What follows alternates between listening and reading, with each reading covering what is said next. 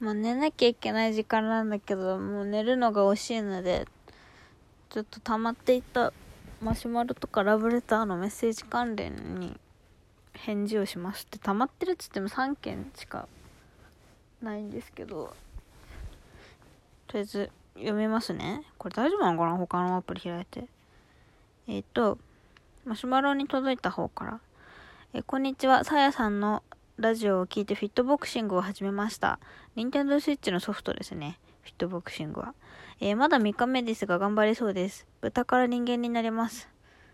人間じゃないんだ。人間じゃない人も聞いてくれてるんですね、ラジオ。それと、お聞きしたいのですが、フィットボクシング以外におすすめのソフトってありますか？一人でも楽しめるゲームだと嬉しいです。ということで、スイッチを買ったのかな？もともと持ってたのかわかんないですけど、フィットボクシングっていう任天堂スイッチのソフトを前紹介してて、私もね、結構ハードなコースで、しばらく続けてたんですけど仕事が始まってからもう全くできなくなってしまってフィットボクシングの存在すら忘れてたくらいなんですけど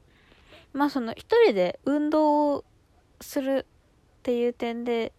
少しだけ似てるからっていうところで言うと他の回でも話してるんですけどあのポケットモンスターレッツゴーピカチュウレッツゴー EV は結構おすすめですね。 Fit Boxing は家の中でスイッチのジョイコンを握って運動をしようっていうやつなんですけど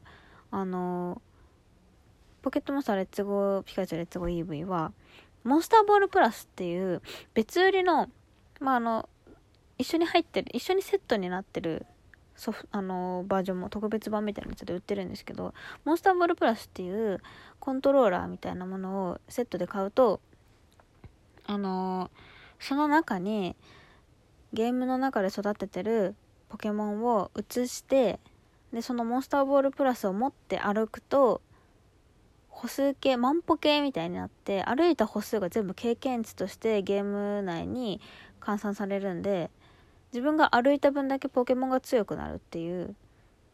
あのシステムを採用してるんですよ。なんでまあこれからお盆なのでお出かけする時歩く機会があったりとか、まあ、例えばディズニー行く時とかに持ってくと1日でものすごいレベル上がったりするんですよね。結構序盤の方で使うと1日歩くと多分30何レベルとかで使うと1日で普通に5レベルとか上がるんじゃないかな。っ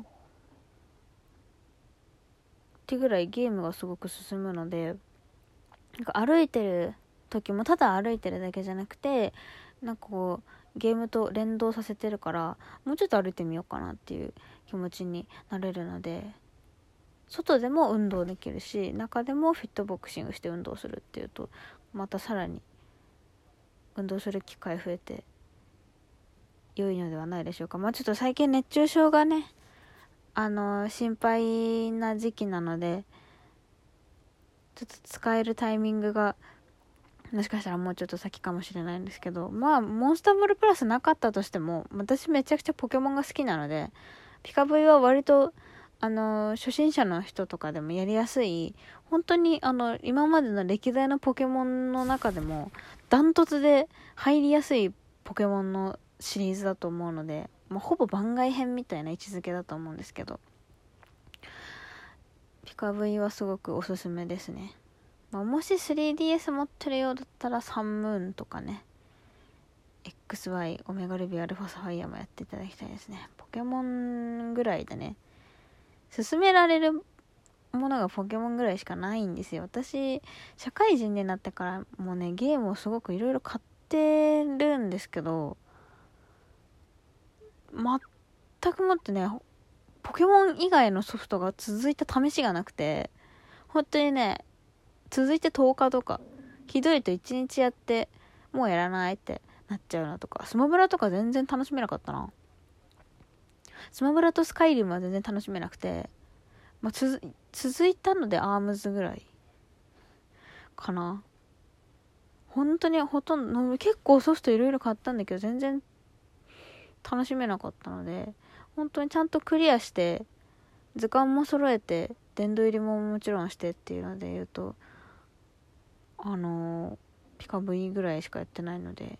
まあピカ V が楽しかったっていうところもあるし自分がちゃんと達成できたっていうところでもピカ V はすごく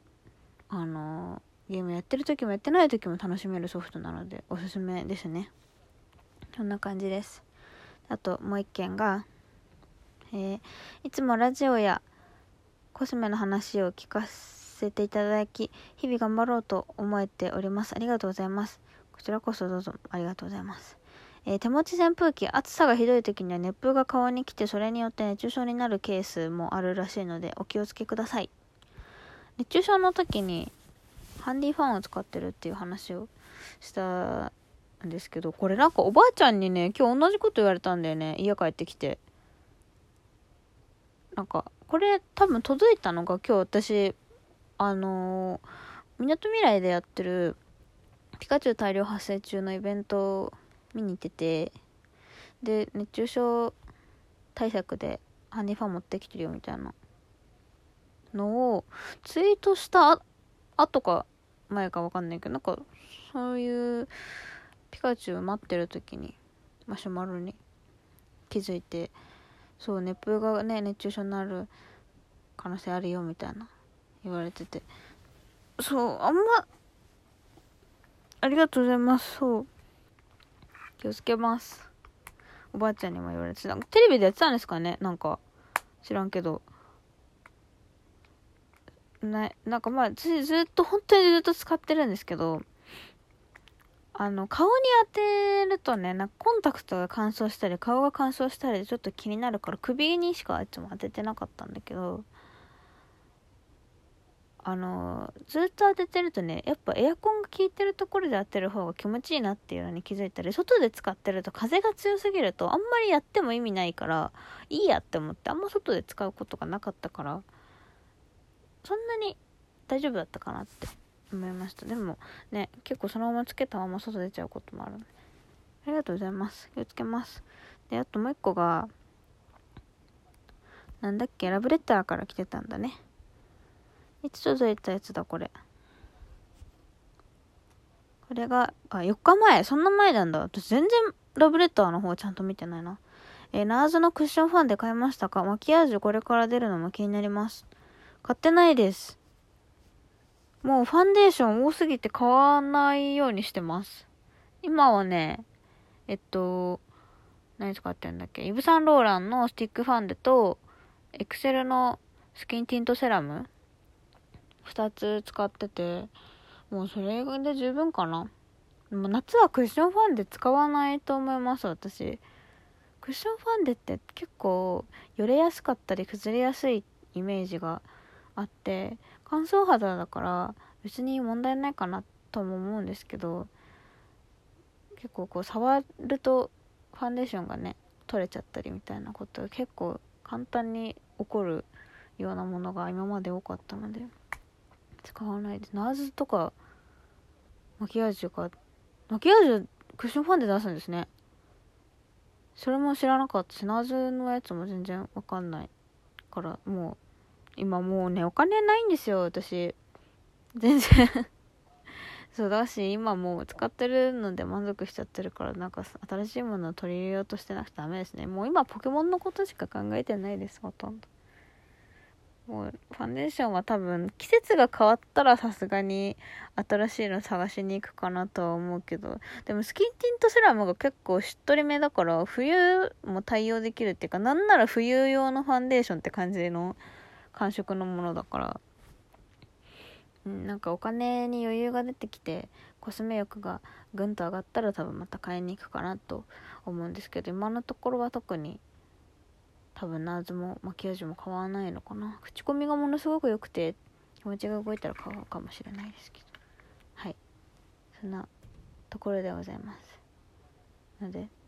ああもうやだね。23時46分ってね。12時くらいあと15分ぐらい夜更かしして寝ようかなと思います。マシュマロとかラブレター本当送ってくださってありがとうございます。そんなになんかこう送ってください送ってくださいって私言うタイプじゃないから。あの本当に